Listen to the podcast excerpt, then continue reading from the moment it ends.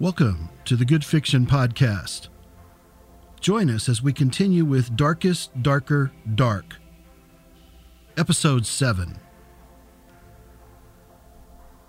Nathan stood mesmerized as he bent over at the waist with his hands on his knees. A half eaten slice of last night's pizza was on the concrete patio floor and seemed to be teeming with life. Small, worm looking creatures with no head or tail, no end or beginning, crawled over the remains of what had been mushroom and sausage with extra cheese. The little creatures seemed wet and glistened white in the early morning sun. They flowed over each other. There seemed to be hundreds on that one discarded piece of pizza. Oh, God, Debbie's voice was interrupted in amazement. Maggots. Kind of gross, don't you think? asked Nathan. Debbie just shuddered and walked back into the house, leaving Nathan to deal with the mess. The idea of sitting out on the patio had been ruined, to say the least. It was getting late anyway. Both of them needed to get cleaned up and catch their snap. Either Mr. or Mrs. Calhoun would be there to check on them soon, that was certain. They weren't going to call. Whichever one got the duty would be there unannounced. Yes, they'd let them stay there all night together. No, they weren't going to let too much time go by without doing some parently duties, namely showing up unannounced. Both were still floating, but were able to function semi properly. Nathan held his breath and used a spatula he located in one of the kitchen drawers to scoop the living piece of pizza into one of those green garbage bags. He threw the spatula in the bag, too. He could hear the water running upstairs and was correct in his guess that Debbie was in the shower. As expected, there was a tat, tat, tat on the front door. It was his mother and the door knocker. He hated seeing his parents when he'd been shooting up. The good feeling he had from floating seemed to be ruined. It was a strange feeling that he was never really able to absolutely put his finger on. In some ways, though, it felt like guilt. In other ways, it felt like paranoia. It was somewhere in between the two. Either way, it spoiled the high. He knew his eyes were half open at best and must have looked like the dudes on all those album covers in his dad's 70s record collection. Mom wouldn't notice, though. If she did, he'd just tell her that he was tired. She was easy. It was Dad that he worried about. Hey, Mom. He left the door open so she could shut it. Y'all okay? she asked. Of course, Mom. Okay, well, you know I had to ask. Where's Debbie? She's in the shower, he said. Okay, listen. We got a call last night, she started. There's a couple that's coming by to look at the house this morning. Already? asked Nathan. Afraid so, she responded. These things can go really fast sometimes. Mom, why didn't you tell Debbie last night? Well, the realtor called late and we decided to let it wait until this morning. Why? Do you think Debbie's going to be upset? Don't know. It's kind of final. You know what I mean? said Nathan. Yes, but it's a step she needs to take. Miss Calhoun moved her voice to a whisper as she heard the water quit running upstairs. Your father and I think the faster she puts things like the house behind her, the better. I think you're right, said Nathan. Mrs. Calhoun smiled at Nathan. There was so much to do. This was the day Debbie had to go see a therapist that the Calhouns insisted that she visit. Surprisingly, she wasn't totally against the idea. Besides, she cared for the Calhouns very much and at the very least wanted to please them. She came down the stairs dressed in jeans and a turtleneck sweater. The gold chain and heart locket had belonged to her mother, and looked good against the teal green wool. Her ankle high brown boots with the zipper on the side went well too and gave her a little height. She liked them because of that. Mrs. Calhoun hugged her as soon as she got to the bottom of the stairs, and they chit chatted as they walked to the living room and sat down on the couch. Nathan headed off to the house to get cleaned up, and Mrs. Calhoun and Debbie's conversation turned from clothes and jewelry to the upcoming day's schedule. They agreed that she didn't need to be there for the house to be shown, and that it was important to keep the appointment with the therapist they had scheduled for her. You're going to like this guy, explained Mrs. Calhoun. I haven't met him, but some people at Dad's work, she always referred to her husband as Dad, recommended him highly. He's a Christian counselor. Not only is he a psychologist, but he's also a minister. Methodist, I think. Not only that, I hear he's young and very good looking, I'm told. They both giggled, despite the fact that the last thing Debbie wanted was some Bible thumper pushing their philosophy on her. It's not that she didn't believe in God and all that, she did. All good girls do. On the other hand, she did have questions about why something like this could happen. Maybe he could help her with that. She decided to keep her mind semi open anyway.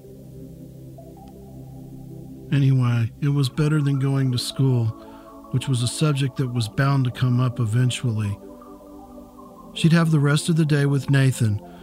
This is going to be one of those days where she was allowed to stay home. Nathan rode with Miss Calhoun and Debbie to the psychologist's office. They were about 15 minutes early, but since there was no one in the waiting room, Debbie was able to go right in. She was taken by the young therapist's looks.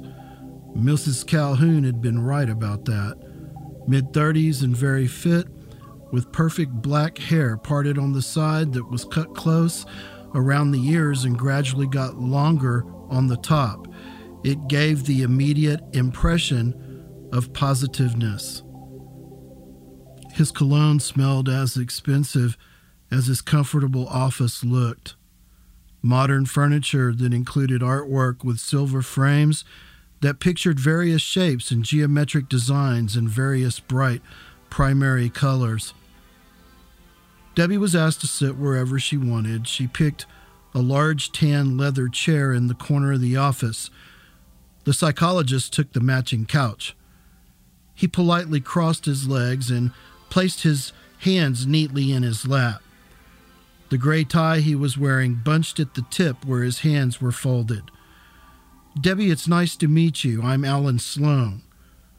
Nice to meet you, Mr. Sloan. Alan, please. Well, I hear you lost your parents on that plane that went down.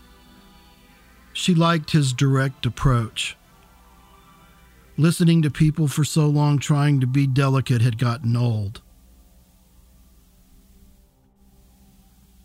It's got to be rough. All this talk about a bomb bringing down the plane has got to make things worse.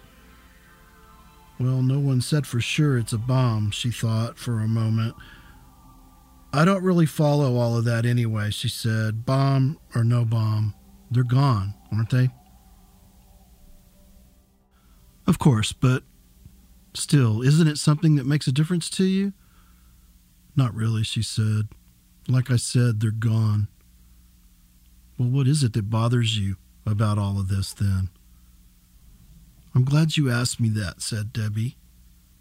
The initial uneasiness of talking about something so deeply personal had started to fall away like melting chunks of ice on a spring day. Well, good. Tell me about it. Why? Ah, the why question, said Sloan. I call it the W word. It's a very commonly asked question when someone loses a loved one. You know, people start to question things like purpose and what it all means, right? Exactly, said Debbie. I mean, why would God do this to me? What have I done to deserve this? then I wonder is this all there is? I mean, one minute you can be here and one minute you're not. You know what I mean? Well, you've asked several questions there. I'm going to try to help you answer them, but first, let me ask you a question. Are you a Christian? Yes, I am, she said firmly. Good, then you'll appreciate what I have to say then. First, we'll start with God's will. Sometimes it can be a mystery. It's that simple. Men have studied the Bible for centuries, and although they totally know things about God, they don't know everything about God. Take heaven, for example. We know there's a heaven because it's sort of described in the Bible, but we don't know exactly what it's like. Eventually, hopefully, we'll know. God's will is the same. Eventually, you'll feel in your heart that you know a reason for all of this. His will will eventually be revealed to you. Debbie didn't respond. She simply sat, thinking about the comments that had just been made. Sloan gave her a couple of minutes to respond, and when she didn't, he jumped in. The other big word that comes up when someone loses a loved one is being sensed here, he said. What word is that? asked Debbie. The D word, doubt. Debbie shrugged her shoulders. Deep down, she did doubt.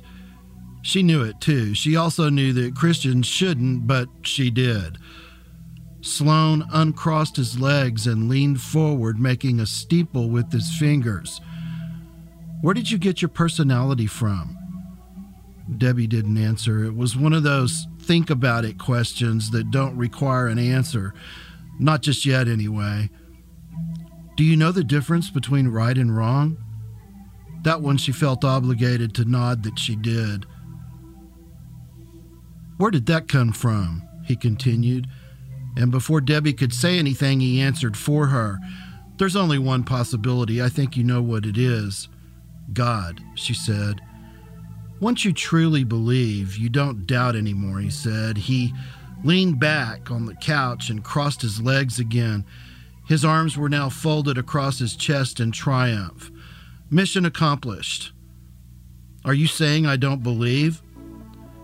If you were a hundred percent sure, would you doubt? I think not, he said. I see your point, she said. It's really like I mentioned a few minutes ago. We can know what the truth is without knowing every little detail of the truth. I should just accept this? asked Debbie. He looked at her sternly. What choice do you have? Well, I guess my choices are either to accept it and move on or not. And and what? he asked. Finish your thought and be miserable, I guess? Exactly, said Sloan. He leaned forward again. You see, Debbie, it's all about darkness and light. The first thing that popped into Debbie's mind was that crazy dream she would have from time to time, the dark dream that put her in a place that words couldn't seem to quite describe. It was a place where she was looking for something, but what? One thing was certain telling Sloan about that dream wasn't going to happen. The only people that knew were her and Nathan. She thought it best that it stay that way. I'm in a dark place now, aren't I? she asked. Yes, you certainly are, said Sloan. You need to move toward the light. The light is God. If you focus yourself in that direction, things will get better, Debbie. You promise? she asked. Don't need to, he said. You know, one of the very first things God did? Debbie thought back to what little she knew about the Bible. In the beginning, God created the heavens, the earth. That was the first thing that came to her mind, so she said it. Yes, said Sloan. Then he separated the dark from the light. He saw the light and that it was good. So he separated it from the darkness. Debbie sat, thought, then nodded. I need to get out of this rut. Go back to school, maybe? It would be a start, said Sloan. You know, I knew we were going to get around to that subject at some point today. Well, you brought it up, he said. I know. How'd you do that anyway? I didn't do anything, he said. Debbie was beginning to feel at ease as she continued to talk to Sloan.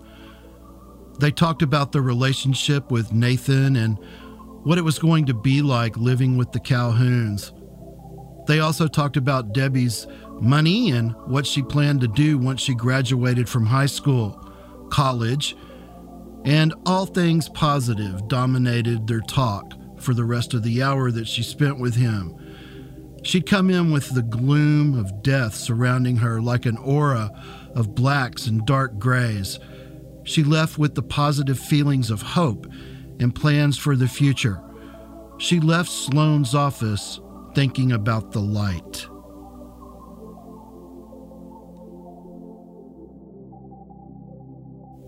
Thank you for listening. Join us next time as we continue with Darkest, Darker, Dark. I'm Rodney Mathers. Goodbye for now.